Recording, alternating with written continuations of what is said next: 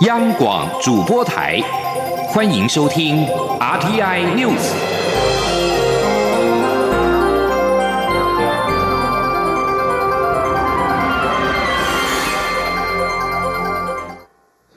各位好，我是主播王玉伟，欢迎收听这节央广主播台提供给您的 RTI News。今天是二零二一年一月十七号，新闻首先带您关注台湾的疫情。桃园医护染疫案，各界原本关注第二波四百五十二人扩大裁剪的结果。不过，中央流行疫情指挥中心指挥官陈时中在十六号晚间表示，这四百五十人、五十二人都呈现阴性，但是先前第一波裁剪的四百六十八人当中，有一名二十多岁的女护理师后来出现了症状，再度裁剪之后确诊，列为案。八五二也成为继此案继案八三八八三九之后的第三位染疫者。目前整间医院有多达五十四名医护人员正在居家隔离。指挥中心采取封市不封院的做法。今天十七号将在针对两百六十五名医院人员进行二采。前天记者陈国伟的采访报道。中央流行疫情指挥中心指挥官陈时中十六号晚间宣布，桃园医护染疫案再添一名本土确诊病例。这名案八五二的女护理师与案八三八的医师在同个医院工作。她与案八三八在一月十号工作时有接触，但隔天裁剪结果为阴性。案八五二在这期间除了上班都待在家中，没有出外活动。可是从十四号起出现轻微咳嗽、喉咙痒等症状，十五号晚间到诊所。所看诊，因发烧回医院进行裁剪后返家，于十六号确诊，目前在隔离病房治疗。跟大家要强调，就是说这个检验有它的一个局限性哈，它因为它潜伏期里面还验不出来，那时间哈大概在过了一天，它大概就已经进进入它有一个传染的可能，所以我们的框列的范围都比较大。那也因为哈这样的一个检验的阴性，并不足以代表其他的接触者哦，它仍然是。一个没有染疫的可能，所以在原来我们第一波在医院验的那时候是啊四百六十八位里面，哦有两百六十五位是医院的工作者，还要再复查一次。因应这名女护理师确诊，陈时中表示，现在有二十二位医师停止临床工作，将在家隔离到一月二十一号。后续是裁剪结果评估是否恢复工作。指挥中心也框列同病房二十七位护理人员与五位专科护理师进行居家隔离，而同病房的病人有四十一位，目前还有十位住院，都已经转一人一室隔离。已出院的三十一人当中，有九位属于直接照顾病人及陪病家属需居家隔离。其余二十二人属于自主健康管理。另外，这名护理师的四位家人及同住者列为居家隔离并裁剪，其中爸爸与哥哥都出现流鼻水的症状，两人已经在院隔离。至于护理师去过的诊所，有一位医师及一位护理人员居家隔离，两位柜台人员列为自主健康管理，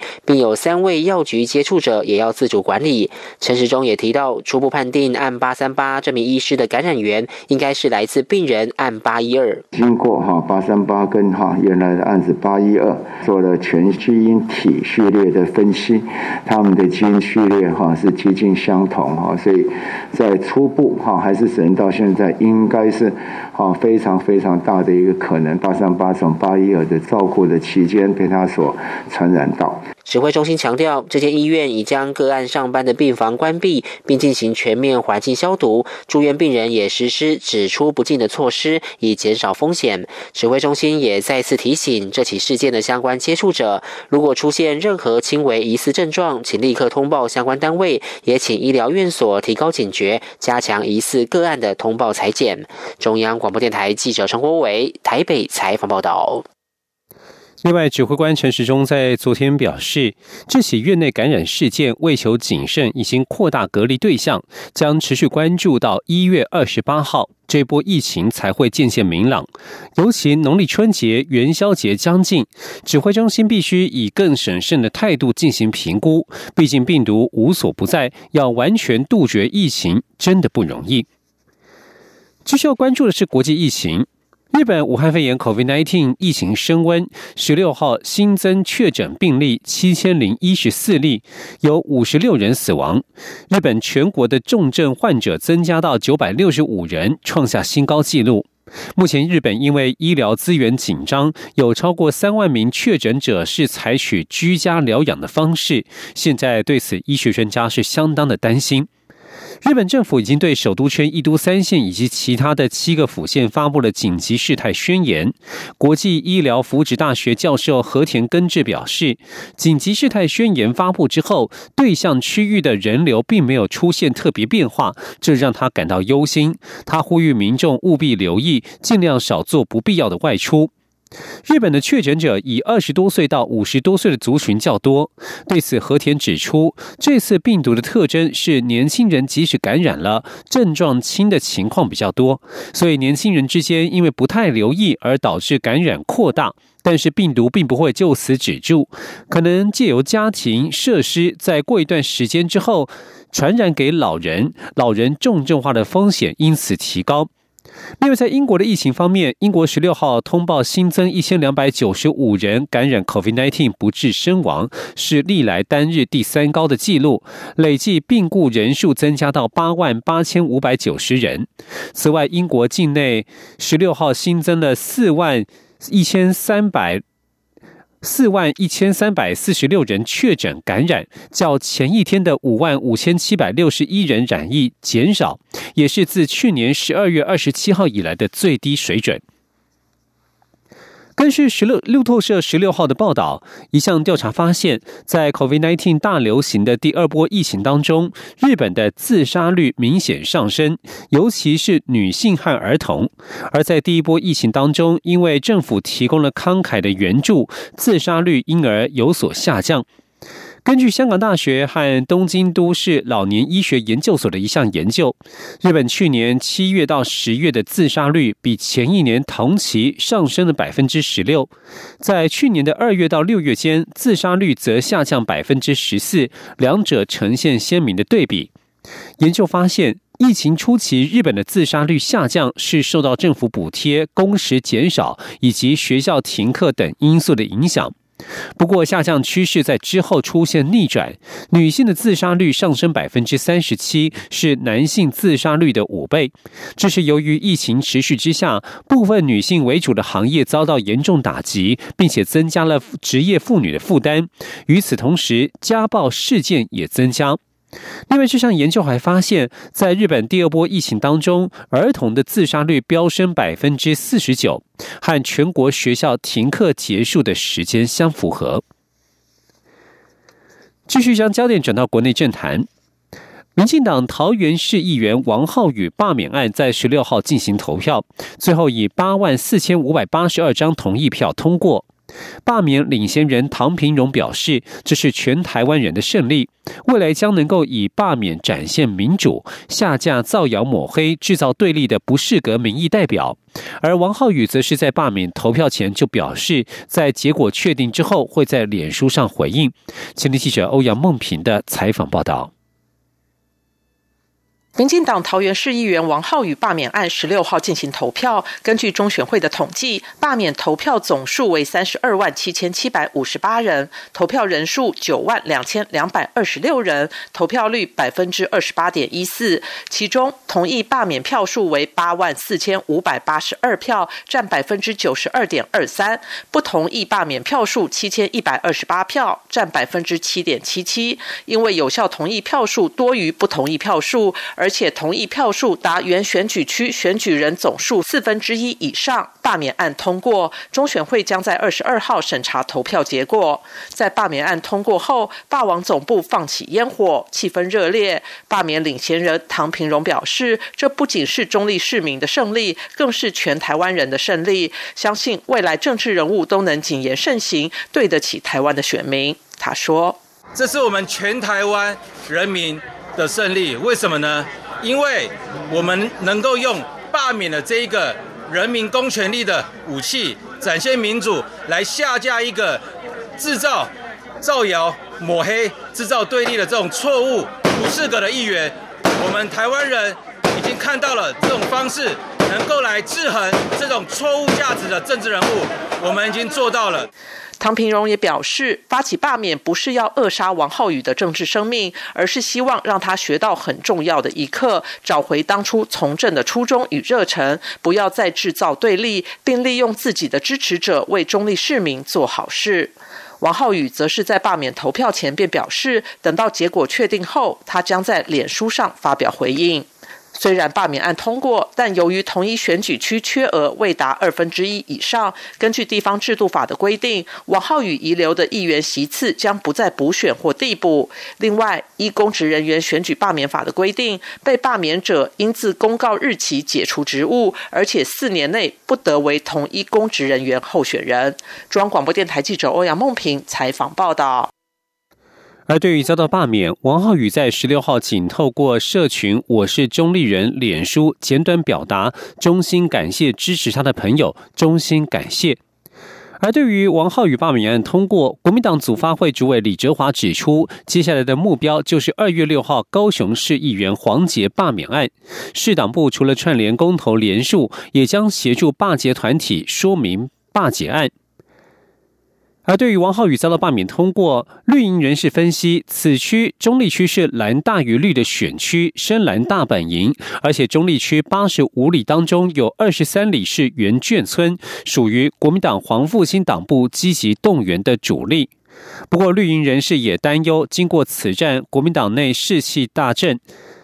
国民党现在在全国发动反莱猪公投连数，遍地烽火，可能发生骨牌效应，成为执政的破口，不可不慎。而对于王浩敏的王浩宇的罢免案，民众党在十六号晚间发表声明，指出成功罢免代表政治人物未来有意从政的年轻人都不应该再用仇恨言论堆高个人的声量，撕裂台湾社会，也是台湾民主的全新里程碑。民众党表示，民主不只是声量，更要质量。继续要关注的是，同样受到众矢之的的政治人物，在美国政坛，去年十一月美国大选结束之后，美国总统川普不断以未提出根据的说法，声称选举舞弊，而不愿意承认败选，甚至在。国会认证拜登胜选时，不断鼓动六号在华盛顿特区进行示威抗议的支持者，要为被窃取的大选结果战斗。之后，最终酿成五人死亡的国会山庄暴乱，让美国国内和国际社会分感震惊。请您以下的专题报道。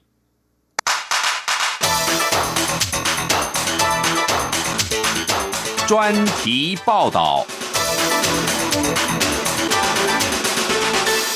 去年十一月的美国大选结束之后，总统川普不断以没有根据的说法，声称选举舞弊，而不愿意承认败选，甚至在国会认证拜登当选的时候，不断鼓动在华盛顿特区进行示威抗议的支持者，要为被窃取的大选结果战斗。之后，最终酿成五人死亡的国会山庄暴乱，大批的川普支持者在六日冲入国会大厦，砸破窗户，破坏国会财产。当时国会。正在就民主党总统当选人拜登的胜选结果进行认证的议员们，也被迫进行紧急撤离。这起攻击国会的暴力事件，不仅造成五人死亡、多人受伤，更是对美国民主的一记重击。有批评人士认为，如果当天闯入的不是川普的支持者，国会警力或许不会松懈到这种地步。华盛顿邮报十二日报道，事实上，联邦调查局在国会暴乱的前一天就发布报告。预测极端主义者可能在六日犯下暴力行为。这项消息显然和部分执法人员称，当天的情况出乎他们意料的说法互相矛盾。认证程序在被中断数个小时之后重新开启，国会议员终于完成大选的认证程序。而川普则在暴乱引发众怒之后，首次公开承诺会和平转交政权。民主党是川普在事发之前对支持者的喊话涉及煽动叛乱，要求川普立即下台。否则启动弹劾程序。民主党的行动包括众议院在十三日通过决议案，要求副总统彭斯援引美国宪法第二十五条修正案免除川普职务，但彭斯已经拒绝要求。民主党也迅速展开对川普的第二次弹劾程序。在法定程序上，启动宪法第二十五条修正案的权利掌握在副总统的手中，需要由副总统以及多数内阁阁员正式作出宣告。彭斯十二日表示，如果援引第二十五条修正案是一个惩罚或篡位的手段，就会开启一个可怕的先例。民主党掌控的众议院在通过要求彭斯应该援引第二十五条修正案决议时，承认第一次弹劾川普案小组的民主党主席资深众议员谢安达在众议院对此决议进行辩论时说：“美国在川普任内的每一秒都很危险，而民主党已经做好准备，在彭斯拒绝宣告川普无法履行职责之后，会立即采取行动推进弹劾案。” Five died. Many more were hurt, and we were seconds away from something much worse. My colleagues, upholding our oath, the Constitution, and our democracy means recognizing that every second that Donald Trump is president, the nation is at risk. We have the power to do something about it. Mike Pence must do his duty, invoke the 25th, and if he won't, we will move with urgency to do ours and impeach Donald Trump again. 在面临可能被二次弹劾的前夕，川普在十二日造访德州，前往他最引以为傲的政绩——美墨边境围墙视察。他便在围墙上的匾牌签名，同时大力宣扬他改革了美国的移民制度，让非法移民不能再轻易入境美国，达成美国史上最安全的南方边境政策。川普执行也是他在国会暴乱之后的首次公开露面，他并拒绝为支持者袭击国会大厦负责。他表示。他在事发之前所发表的言论完全适当。他更警告，国会要以叛乱罪弹劾他的努力，已经引发巨大的愤怒。至于共和党内部对于民主党要对川普进行二次弹劾意见分歧，目前有三名共和党众议员已经表态支持对川普这项煽动叛乱的弹劾案。在二零一九年对川普的弹劾案中，并没有获得任何共和党议员的支持。不过，目前支持弹劾川普的共和党议员仍在少数，因此要有该党掌握的参议院中要有超过三分之二的议员将川普定罪的几率相当低。民主党提出的弹劾案预计可以轻易在众议院获得简单多数通过。不过，和上次弹劾案将会相当不同的是，这一次不会进行耗时的召唤证人进行听证审判，审判过程将会相当迅速，因为国会暴力事件是在众目睽睽下上演。同时，这项弹劾案在川普的任期进入倒数的时刻开启，势必赶不及在他二十日任期结束前完成进行二次弹劾，并无法让民主党人所期待的让川普提前下台。它的实质意义更展现在对川普可能参选二零二四总统大选设下障碍。民主党在弹劾案中援引了宪法第十四条修正案，禁止叛乱者担任公职。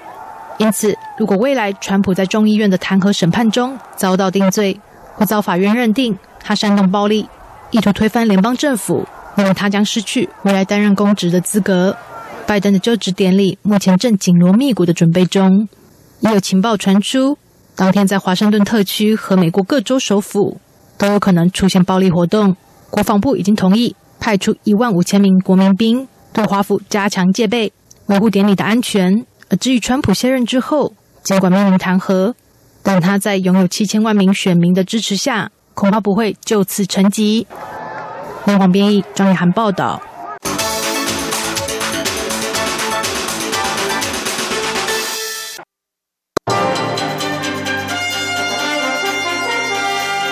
是中央广播电台台湾之音。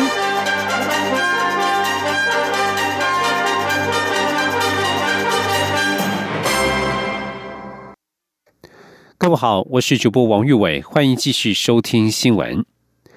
台湾猪标章公信力遭到质疑，行政院长苏贞昌在十六号表示，万事起头难，一开始做的时候难免会有些乱，如果在做法上有不够严谨的地方，农委会应加速改进。前天记者陈国维的采访报道。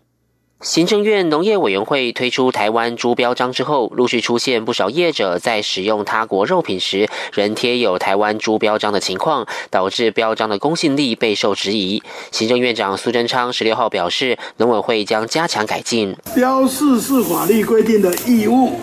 标章是申请后得到的荣誉，让商品商家啊更被看见。农委会求好。但在做法上，如果有不够严谨的地方，应该要好好的检讨，加速改进。那我们也希望国人同胞万事起头难，啊，有时候在一开始做的时候，难免会有一些乱。苏贞昌说，国人都担心食品安全会不会有问题，但政府每天都公告进口猪肉及相关的检验，可以看到进口厂商没有进口来猪，或是还没有发现任何有含莱克多巴胺的肉品。他强调，政府会逐批检验，严格把关，商品标示清楚，让大家可以清楚选择。中央广播电台记者陈国伟新北采访报道。至于在国家安全方面，对于美国智库首次将台海危机列为第一级风险，行政院长苏贞昌在十六号表示，美国是世界超强的国家，对于全球各方面情形都随时精准掌握。台海非常重要，是整个区域最重视的一个环境，所以受到国际关注并不奇怪。苏贞昌说：“台湾是主权独立的国家，自由民主是台湾人多少代。”多少年的坚持，在蔡总统当总统以后，一再的提高台湾的国家能见度，同时保护国人的安全和我们的自由民主。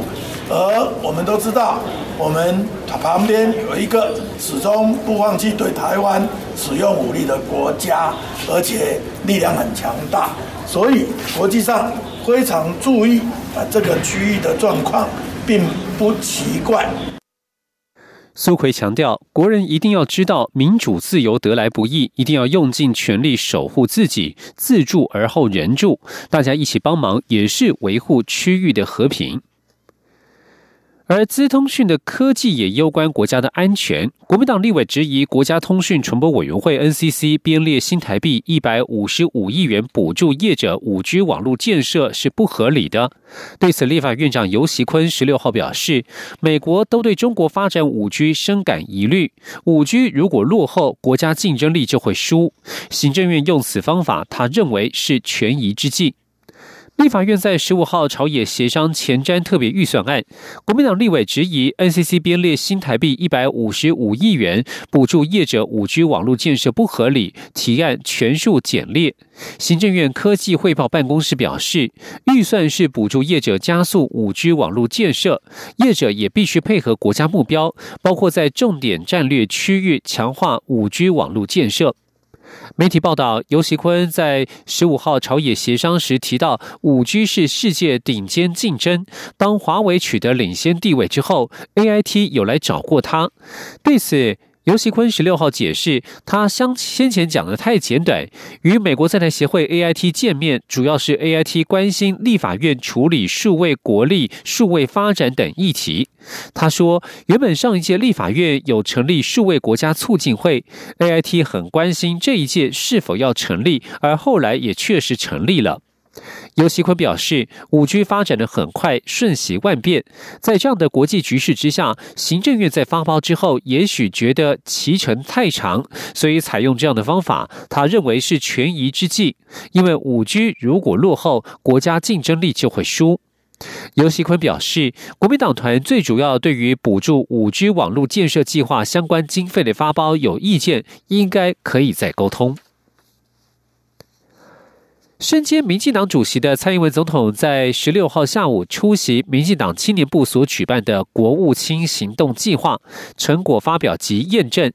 他期许民进党的地方党部主委能够有半数以上都是四十岁以上的年轻人，冲破地方党部的传统性，让地方党部也能够呈现不一样的样貌。青年记者欧阳梦平的采访报道。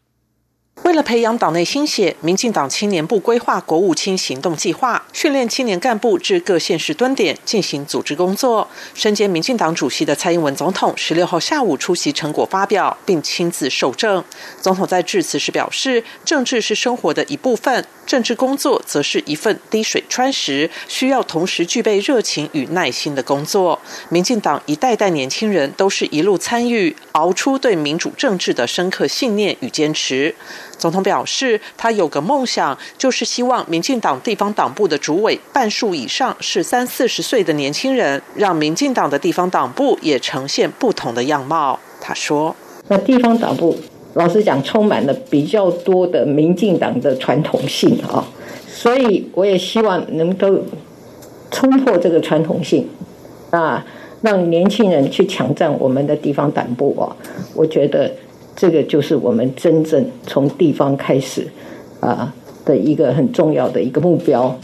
此外，总统也交付青年干部们三个任务：首先是要培养具体而为的洞察力，不论关心什么议题，都要钻研深究，随时思考辩证；第二是保持开放的心胸，多交朋友。他认为，无论是维持同温层的组织联系，或是勇于突破异温层，都是未来青年组织的重要能量。最后，总统指出，国际情势不断变动，台湾社会也持续变迁。他希望青年们能够。不断吸收新知，并培养纵观全局的眼界，才能掌握世界的脉动。总统表示，民进党的年轻人有个传统，就是没大没小。民进党并未试图以自己的方式定义年轻人，而是由每个世代的年轻人定义民进党。他希望大家持续提出问题，也试图持续解决问题，民进党就会继续进步，台湾民主也会继续进步。中央广播电台记者欧阳梦平在台北。采访报道。继续关注的是体育消息。世界球后戴资颖十六号在泰国羽球公开赛女单四强赛第二局遭遇顽抗，最后仍以二十一比八、二十三比二十一击败了丹麦好手布里谢菲尔特，挺进决赛。今天将对上西班牙选手马林，争夺冠军。总奖金一百万美元，约新台币两千八百万元的泰国羽球公开赛，是世界羽球巡回赛超级一千系列的顶级大赛。在十六号于泰国曼谷进行第五天的赛事，女单世界排名第一的戴资颖迎战世界排名第八的丹麦选手布里谢菲尔特。戴资颖与布里谢菲尔特过去只交手过一次，是二零一六年的法国公开赛，当时戴资颖以三局胜出。十六号这一场比赛第一局开赛，戴资颖就掌握了攻击节奏，以刁钻球路让布里谢菲尔特无力招架，加上非受迫性失误较多，戴资颖很快就把比数拉开到十一比三。虽然对手试图追上，但是戴资颖最后仍轻松以二十一比八拿下了第一局。第二局的前半，戴资颖原本领先，但是一路被布里谢菲尔特给追上。戴资颖从七比七开始连续失误，让布里谢菲尔特以十一比七在第二局暂时领先。但到了第二局的后半，戴资颖改变了节奏，一路苦追，在二十比十六布里谢菲尔特的局末点时，戴资颖也以多个好球追平到二十比二十，最后是惊险以二十三比二十一拿下比赛，同时赢得决。决赛的门票，戴资颖今天将对上世界排名第六的西班牙选手马林。双方在生涯过去交手过十五次，戴资颖以九胜六负占上风。继续关注是其他的国际消息。根据澳洲新闻网报道，澳洲煤炭公司 Whitehaven Coal 表示，中国禁止进口澳洲煤炭，并且寻求向其他国家采购，但是还是间接买到了澳洲货。澳洲新闻网指出，该公司日前公布十二月的季度报告，表示中国对葡萄酒、大麦和牛肉等澳洲产品实施禁令，并且征收惩罚性关税。这些贸易限制改变了海运煤炭贸易的流向。Whitehaven Co 表示，中国改以较高的成本从俄罗斯、印尼和南非购买煤炭。澳洲煤商也找到了新客户，改向其他国家出口煤炭，包括了印度、巴基斯坦和中东国家。但传统上送到这些地方的煤炭，最终的目的还是中国。而中国的煤炭禁令，让载满煤炭的船只在中国无法在沿海地区卸货。澳洲联邦政府已经考虑请求世界贸易组织 WTO 介入。Whitehaven Co 表示，中国买家缺席，压低了炼钢用的澳洲至今煤价格。但是，该公司在印度、日本、韩国、越南和台湾的冶金煤市场是有所成长的。受益于经济刺激措施，提振了炼钢业。该公司表示，在印度年中采取防疫措施封锁之后，煤炭的需求强力反弹，而印度仍然是该公司产品不断成长当中的市场。以上新闻是由王玉伟编辑播报，相关新闻内容欢迎上央广网站点选收听。我们的网址是 triple w 到 r t i 打 o r g 打 t w，这里是中央广播电台。台湾之音。